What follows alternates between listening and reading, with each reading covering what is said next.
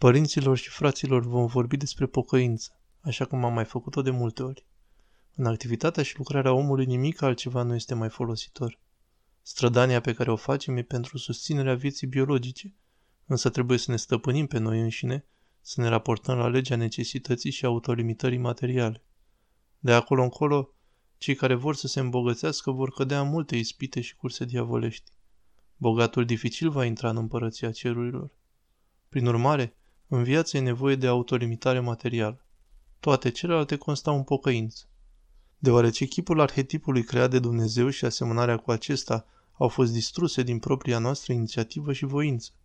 El însuși a venit aici și ne-a reînnoit din stricăciune prin patima sa, readucând echilibrul. Dar nu am putut rămâne așa.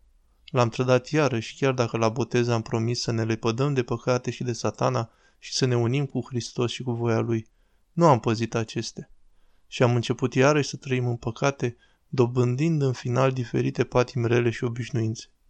Acum trebuie să se sfârșească toate acestea, căci moartea e lângă noi.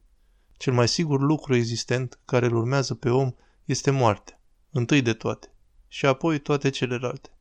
Moartea vine în urma noastră și atunci când va veni, starea aceea nu se va mai putea schimba. În ce stare îl va găsi pe o moarte, așa va rămâne și viitorul este veșnic.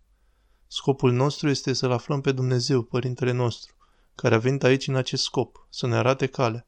Așadar asta este îndatorirea noastră.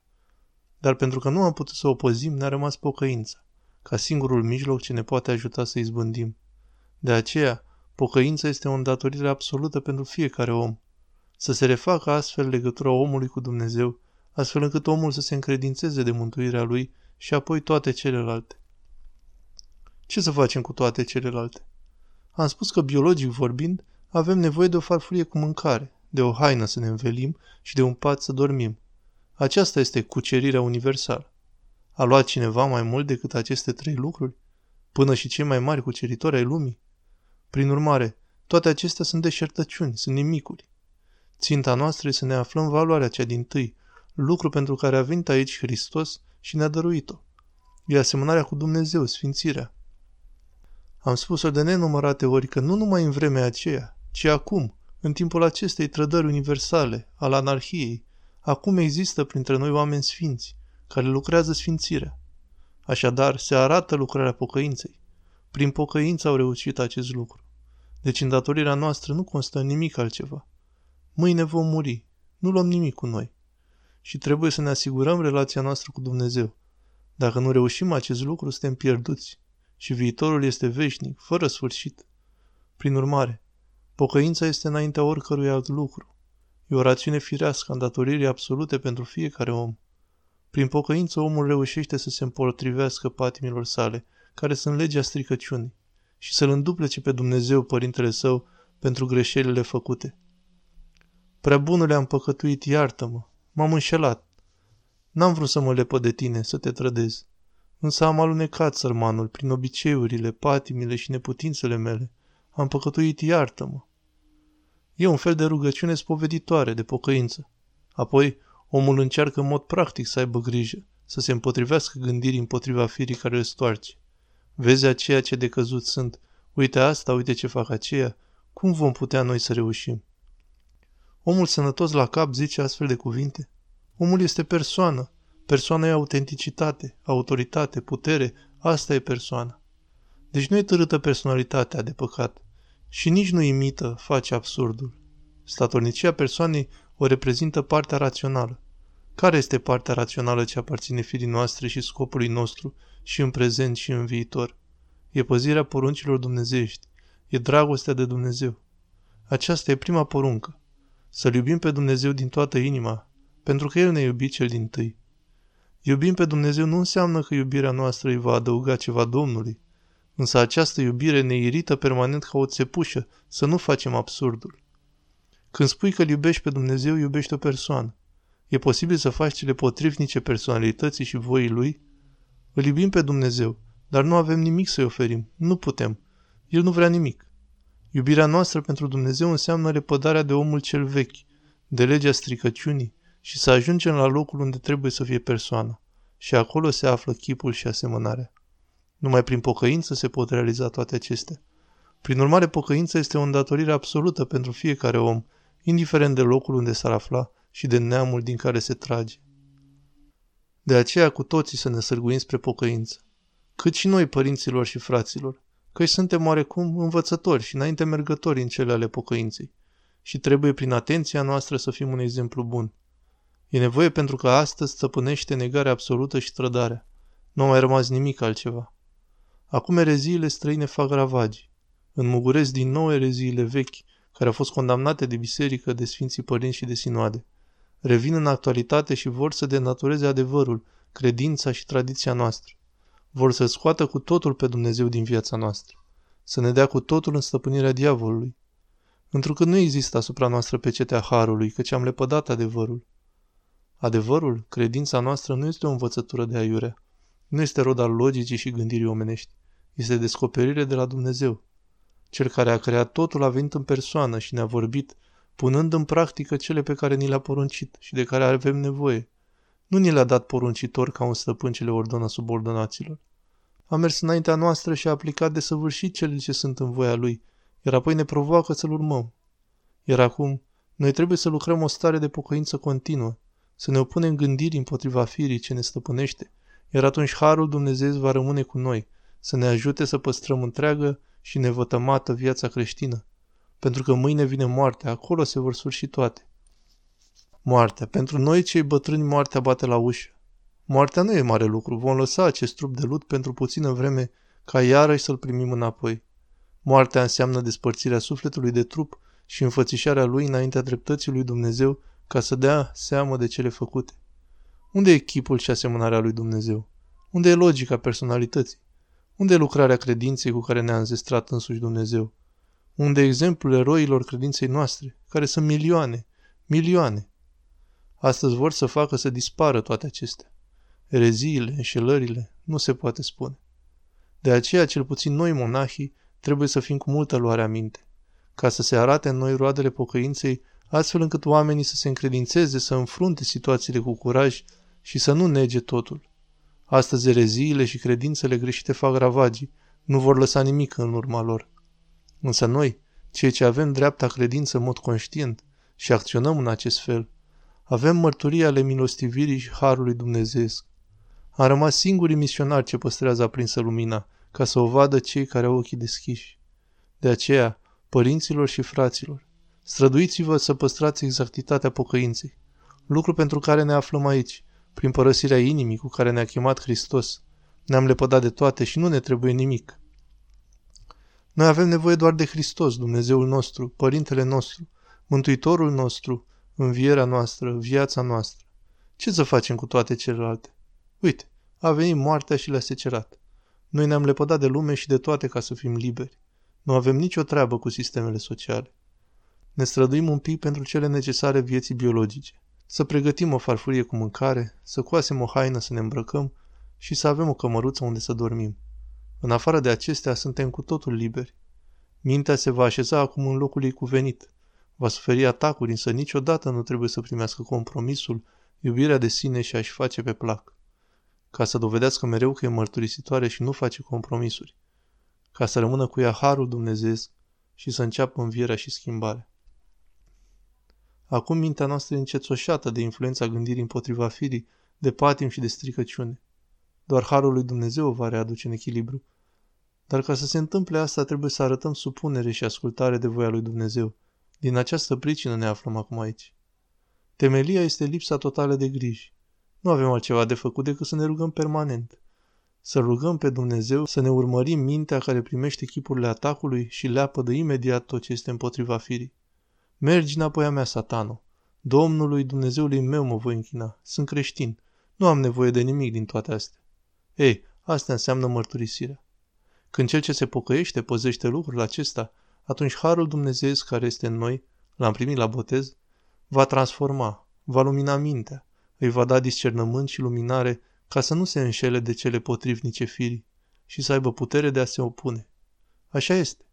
Se va naște apoi noi râvnă, căldură și bunăvoință, ca să ne putem opune celor potrivnice fără osteneală și greutate. Să arătăm lui Hristos în chip practic că iubim și ne încredem în El. Să le dovedim sfinților, fraților și părinților noștri ci sunt milioane. Ei ne așteaptă în cer. Să arătăm că le suntem următori, ucenici, că suntem continuatori ai tradiției.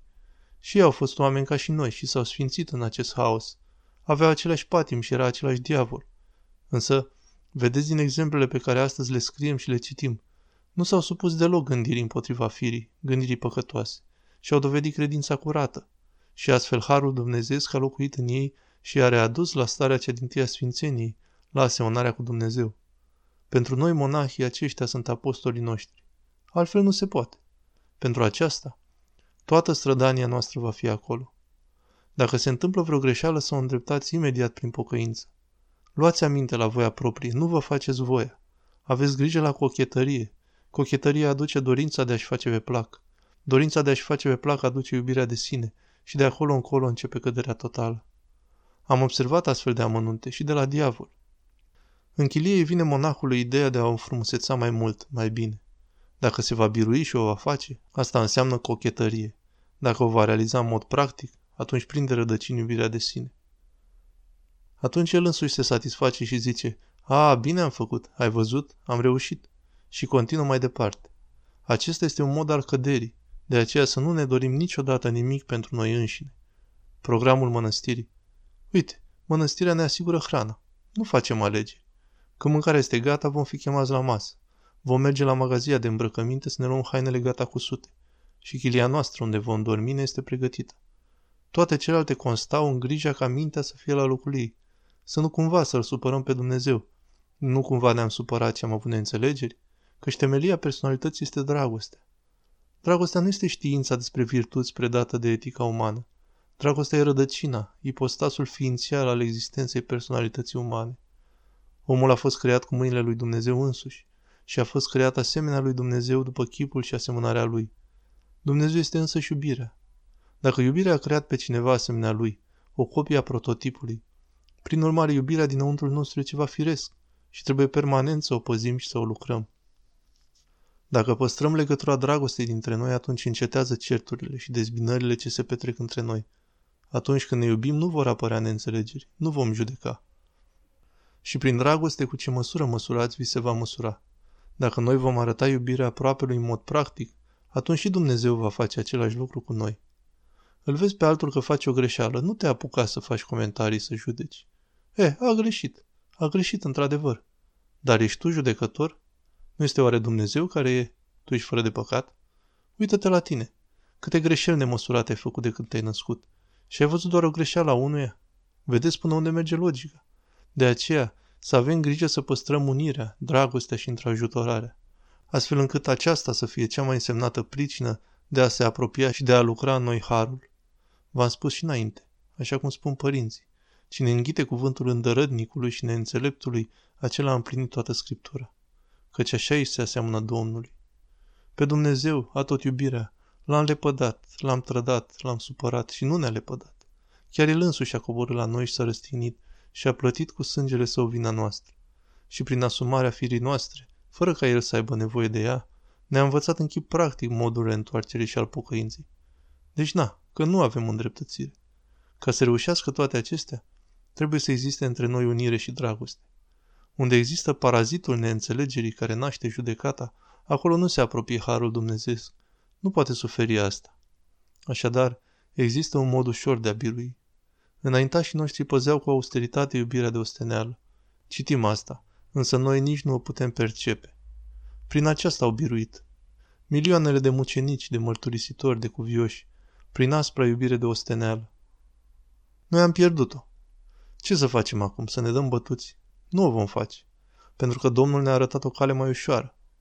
Nu pot să postez mult, nici să priveghez mult, nici nu pot răbda rea o pătimire. Nu pot. Însă pot să-l iert pe cel care mă supără. Pot să-l iert pe cel vinovat. Pot să-l rapt pe cel mai simpluț.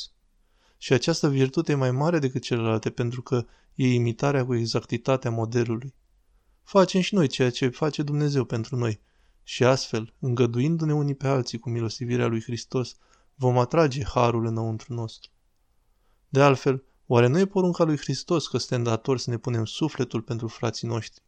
Când aceasta este datorie către Creator, porunca acestuia, suntem datori să ne jertfim pentru aproapele nostru. Apoi spune să ne iubim vrăjmașii, să nu judecăm pe nimeni. Acestea sunt porunci pe care el însuși le-a păzit și le-a pus în practică.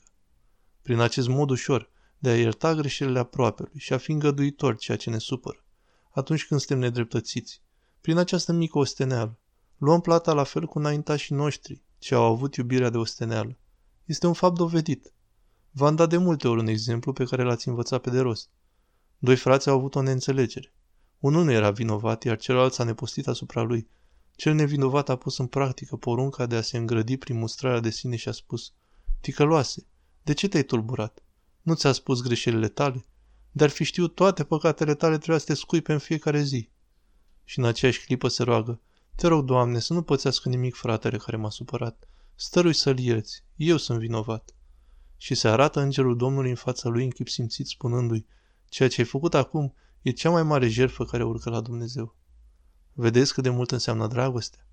Îngăduitor fiind unii altora. Să-mi spuneți apoi cine are dreptul să-l judece pe om. Trebuie să dovedească întâi că e fără pată. De vreme ce nimeni nu e fără de păcat, ci fără de pată. Așadar unde găsim îndreptățirea de a judeca? Acestea sunt lucruri împotriva firii, însă răutatea și stricăciunea le face, căci diavolul e instrumentul purtător de moarte al lurii și răutății. Ce ne facem cu întrebarea de ce? De ce să-mi spună? De ce să-mi facă asta? Etc. Și astfel hrănim în noi ura și răzbunarea. Și cădem cu totul din calitatea noastră de creștini. De aceea rog dragostea voastră, străduiți-vă în micul interval de timp ce ne-a rămas. Cine știe ce ne așteaptă? Să păstrăm pocăința ca o îndatorire absolută, să refacem legătura noastră cu Dumnezeu, să ne asigurăm mântuirea. Pentru că mâine vine moartea și ce ne facem dacă nu suntem în pocăință? După moarte nu mai există întoarcere și pocăință. După moarte starea este statică. Unde va merge cineva, acolo va rămâne. De aceea, acestea voiam să vi le amintesc și rog dragostea voastră. Uitați, acum se apropie și micul post al Maicii Domnului. Să ne străduim cu cea mai mare acrivie a atenției asupra noastră. Să o cinstim pe Maica noastră duhovnicească. Să-i dovedim că îi cistim dragostea și ocrotirea maternă ce se află permanent cu noi. Pentru ale cărei rugăciuni și ale tuturor sfinților, Hristoase Dumnezeule, miluiește-ne și ne mântuiește pe noi. Amin.